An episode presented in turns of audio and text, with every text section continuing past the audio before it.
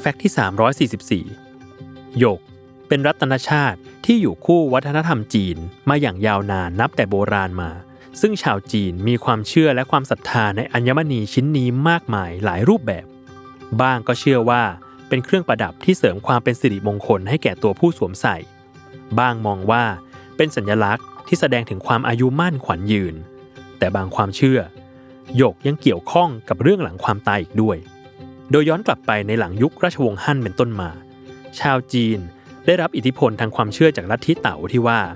หากนำหยกมาปิดรูทวารทั้ง 9 ของคนตายแล้ว จะช่วยคุ้มครองให้ดวงวิญญาณนั้นปลอดภัย และไม่แตกสลายไป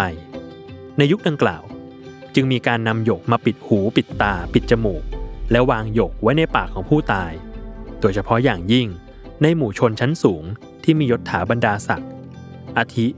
ผู้ที่มีตำแหน่งเป็นอ๋อง หรือโห เมื่อเสียชีวิต